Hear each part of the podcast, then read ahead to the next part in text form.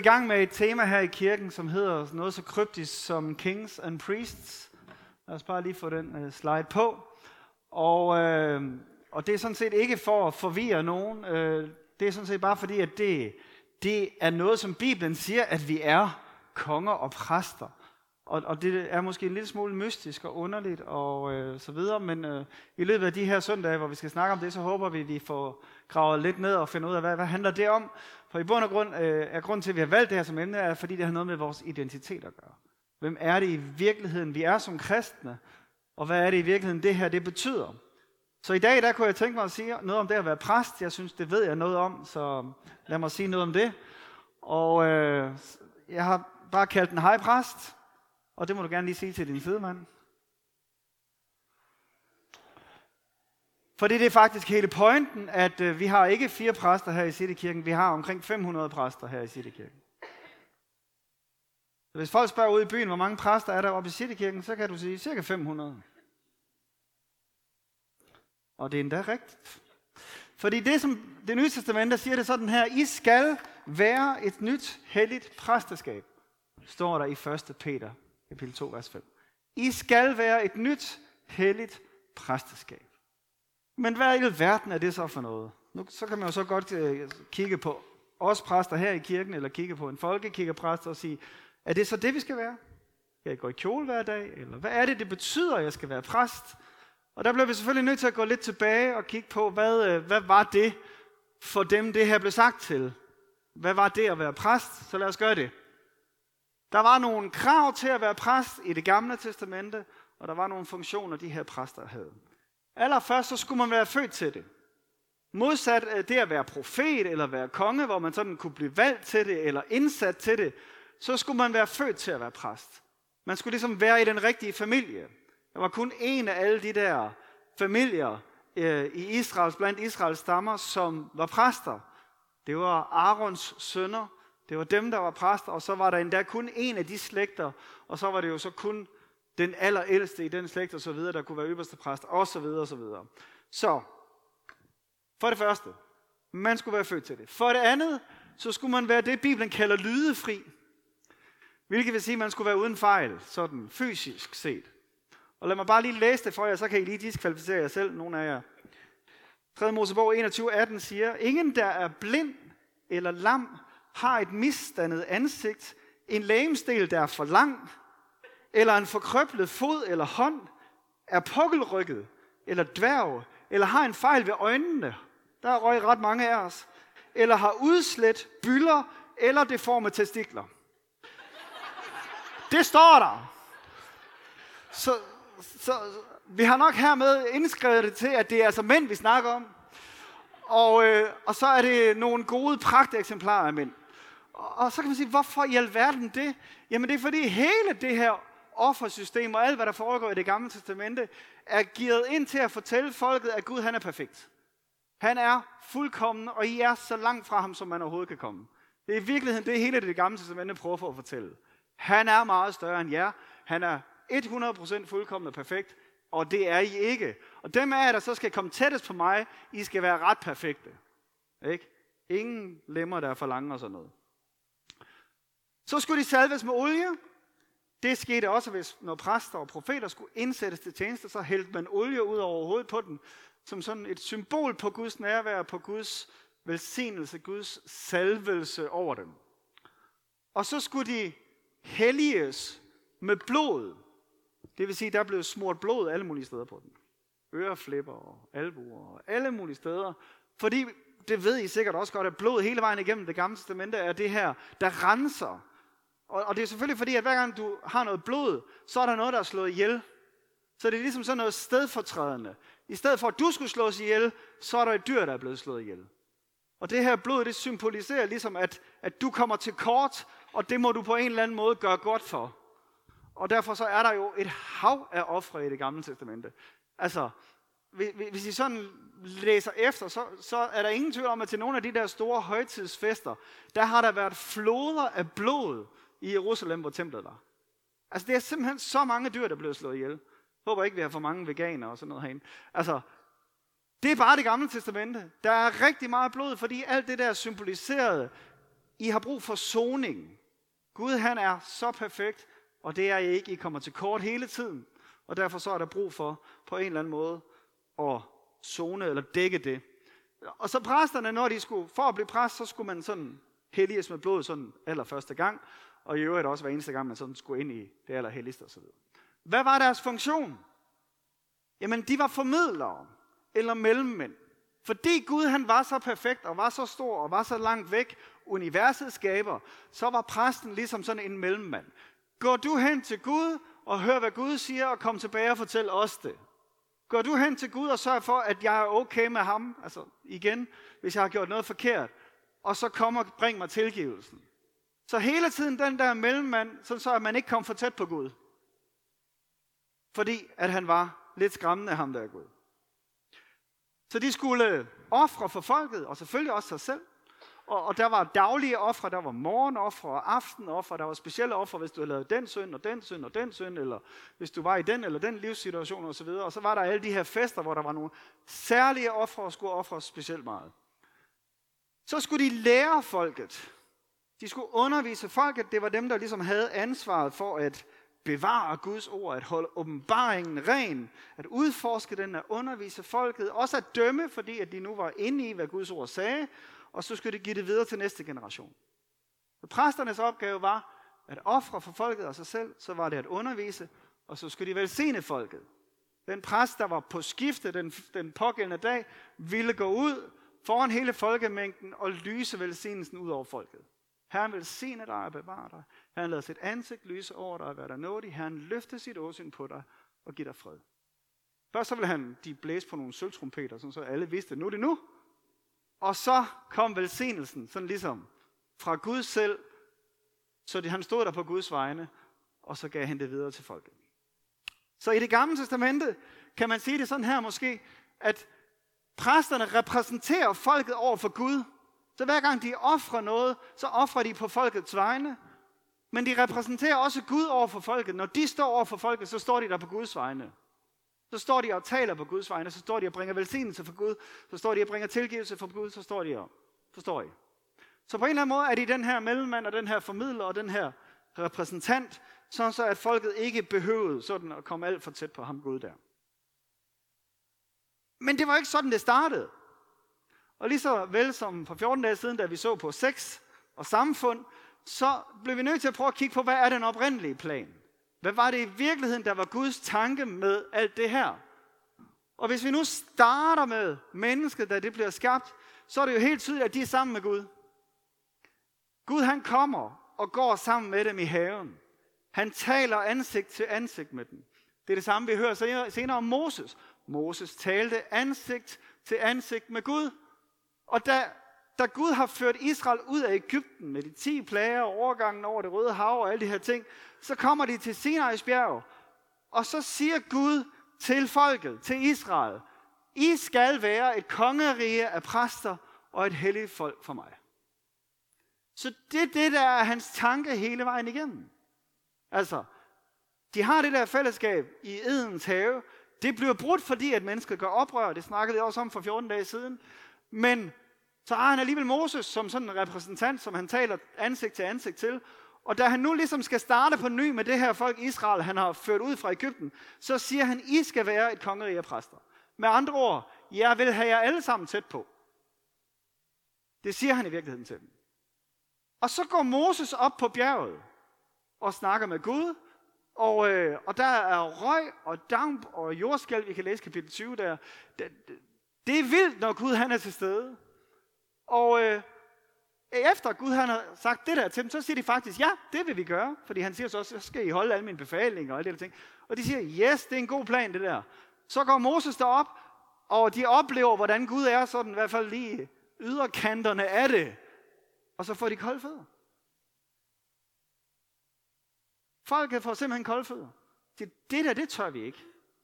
Moses, kan du ikke lige gå op og høre, hvad han har at sige, og komme tilbage og fortælle os det? Det er meget smartere plan, end at vi selv skal. Fordi han er godt nok skræmmende, ham Gud. Så derfor så, efter det, så kommer hele præstesystemet. Så kommer tabernaklet og det hellige og det allerhelligste og brandoffrene og røgoffrene og afgrødeoffrene og festerne og alt det der bliver givet efter den her oplevelse. Men i virkeligheden ser det ud til, at det var slet ikke det, der var Guds plan A. Guds plan A var, at I skal være alle sammen et kongerige af præster. Direkte, face to face, jeg vil have kontakt til jer. Men fordi folk bliver skræmt over det der, så vælger de at sige, giv os en mellemmand. Og de havde jo Moses, men så får de hele systemet med præsten og ypperste præsterne og levitterne og alt det der, som vi ikke kan gå ind i detaljer til. Så den oprindelige tanke, så kommer den midlertidige ordning, præsteskab og offringer og alt det her. Og det er egentlig sådan det, vi hører om hele vejen igennem det gamle testamente. Og så er der dog et lille glimt i Esajas bog, Esajas bog, kapitel 61, hvor vi har de her meget kendte vers, hvor der står, Herrens ånd over mig, fordi han har salvet mig, han har sænkt mig for at bringe godt nyt, og så videre, udråbe frihed, alle de der ting. Det er det, Jesus citerer, da han starter sin tjeneste, til det er mig, der tales om her. Og så står der, i skal kaldes Herrens præster og Guds tjenere. Så, så er der sådan et profetisk ord om noget, der kommer ud i fremtiden. Se, jeg vil være over jer, salve jer. I skal gøre alle de her ting, og I skal kaldes præster. Så Gud har ikke glemt hans oprindelige tanke. Han siger, at det kommer til at ske en dag, det her. Og da Jesus så kommer ind på banen, så begynder han at citere det her vers, og jeg er sikker på, at dem, der fulgte med, og det gjorde de alle sammen på det tidspunkt, de vidste godt, hvad der stod her. De vidste godt, hvad der kom efterfølgende, selvom han ikke citerer det med præster her. Så kommer Jesus, og Hebræerbrevet 10.9 siger det sådan her. Fordi Jesus offrede sig selv for os, kære venner, kan vi uden frygt bevæge os helt ind i det allerhelligste rum, hvor Guds strålende nærvær er. Tøk lige lidt på det.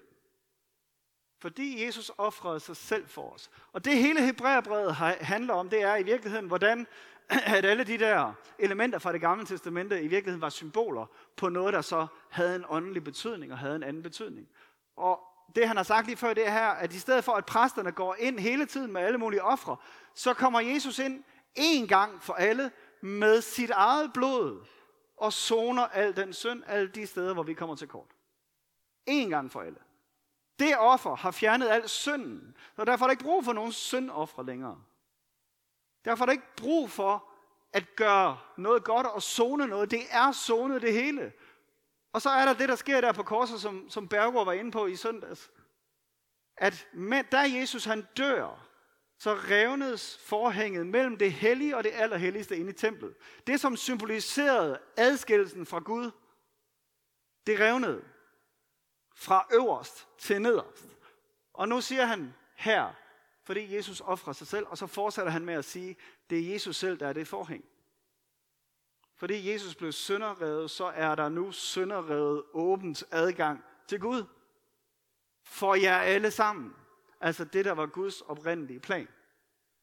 Her på Jesu tid, der regner man med, at der omkring var 7.200 præster.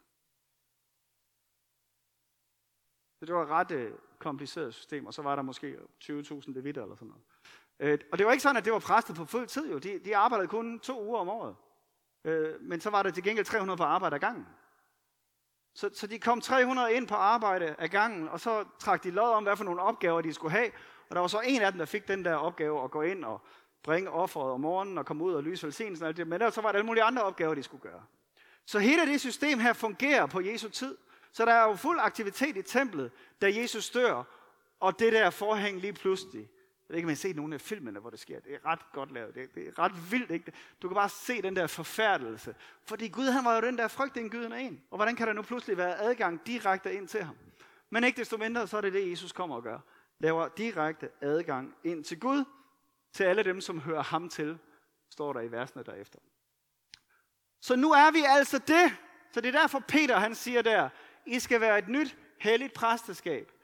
Og senere i vers 9, I er blevet en udvalgt slægt, et kongeligt præsteskab.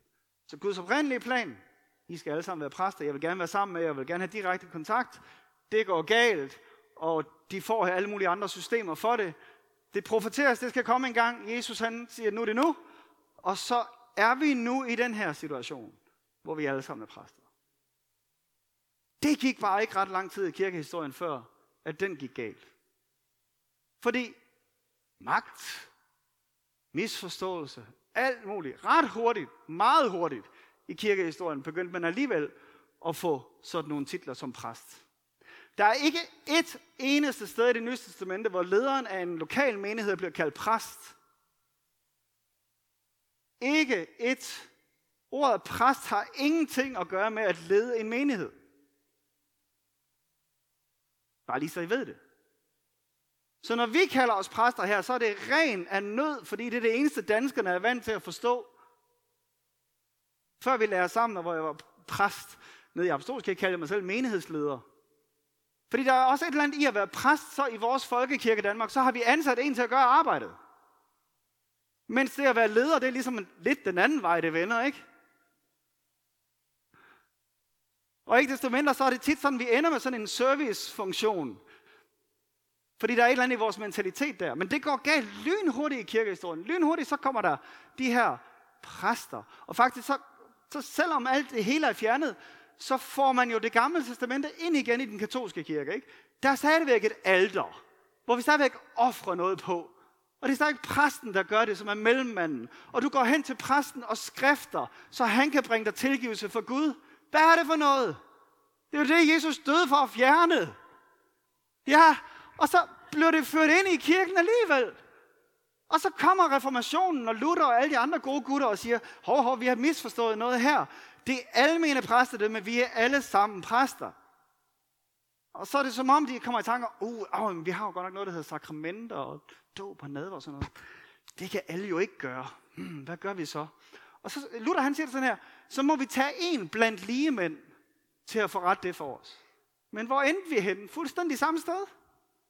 Vi endte jo fuldstændig samme sted, at der var en, der ligesom var noget specielt. En, der ligesom lidt tættere på Gud i hvert fald, ikke? Hvor er det lige præstestolen er henne i en folkekirke? Deroppe, ikke også? Jeg står selv heroppe.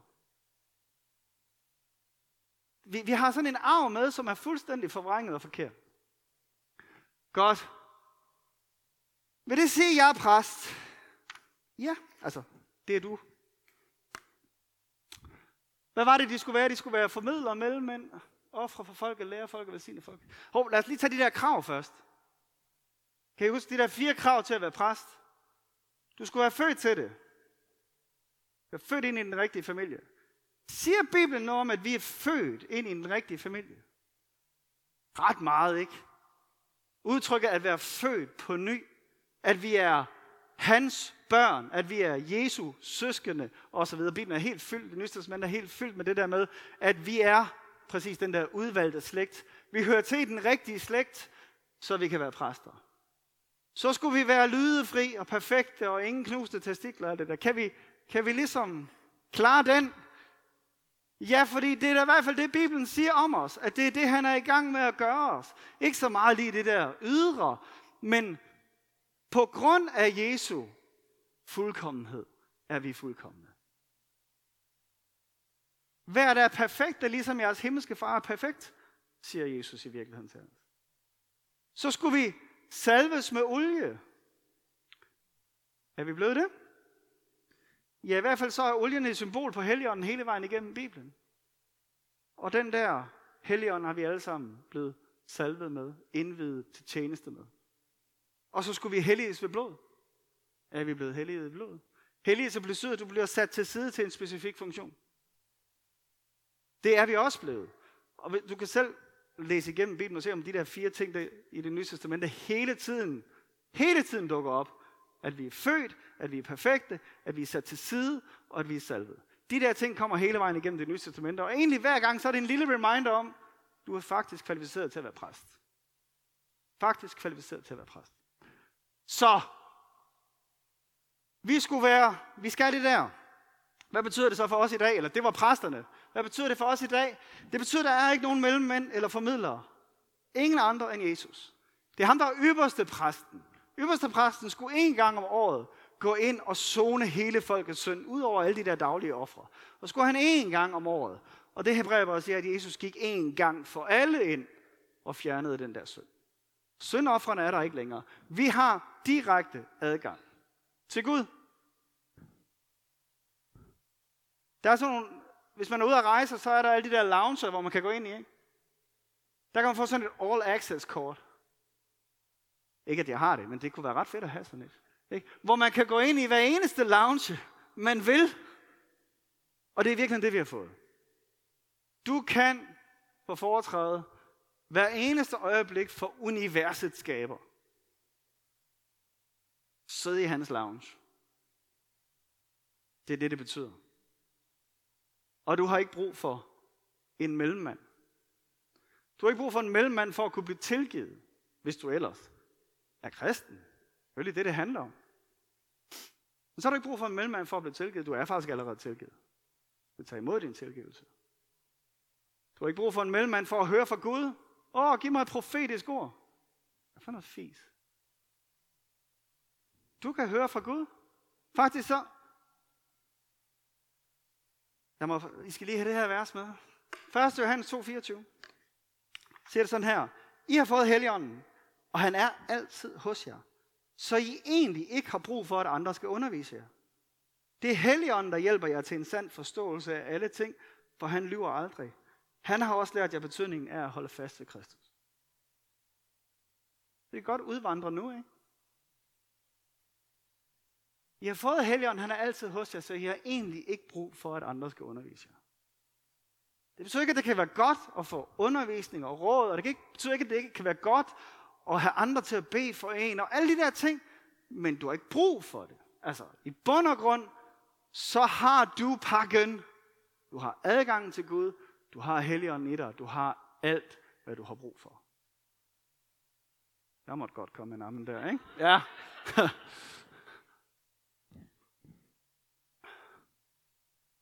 er den lige siddet den fast nu?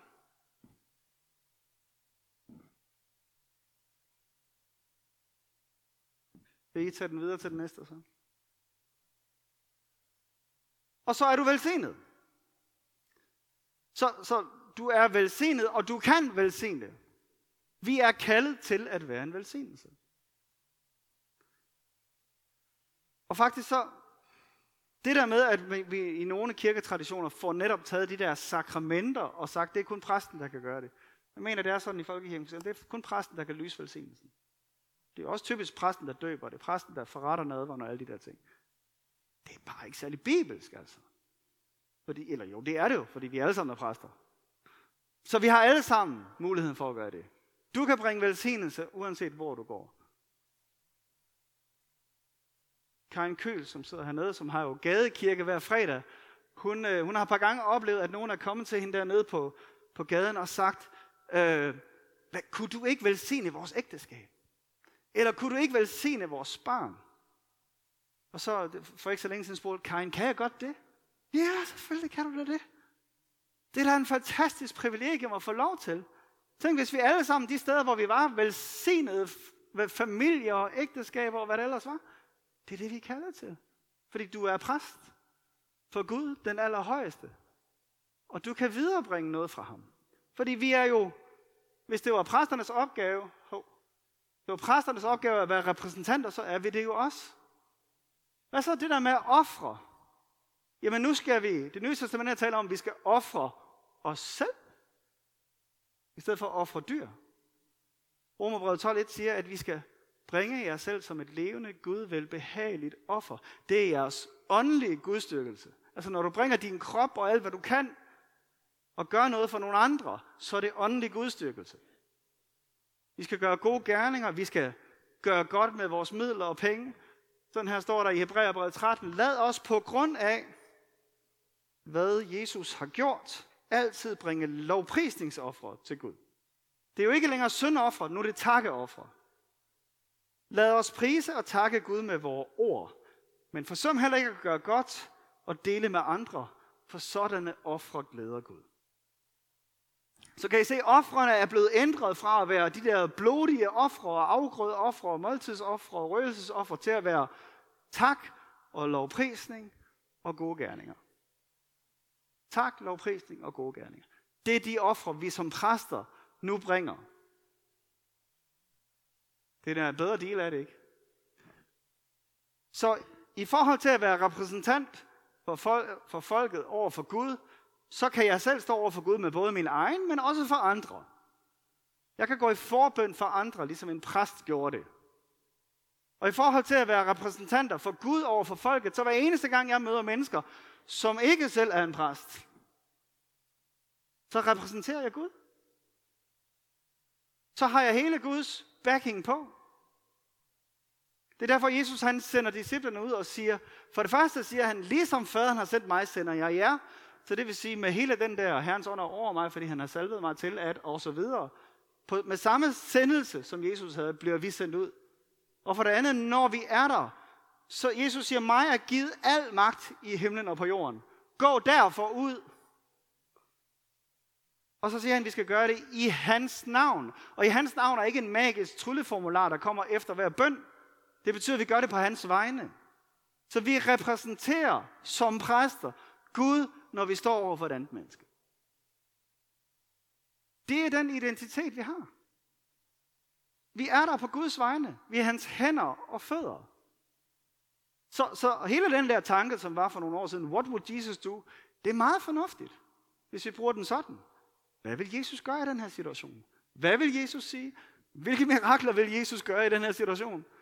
Vil Jesus helbrede? Vil Jesus tale opmuntring? Vil Jesus tale noget? Vil Jesus tale sandhed? Hvad vil Jesus gøre i den her situation?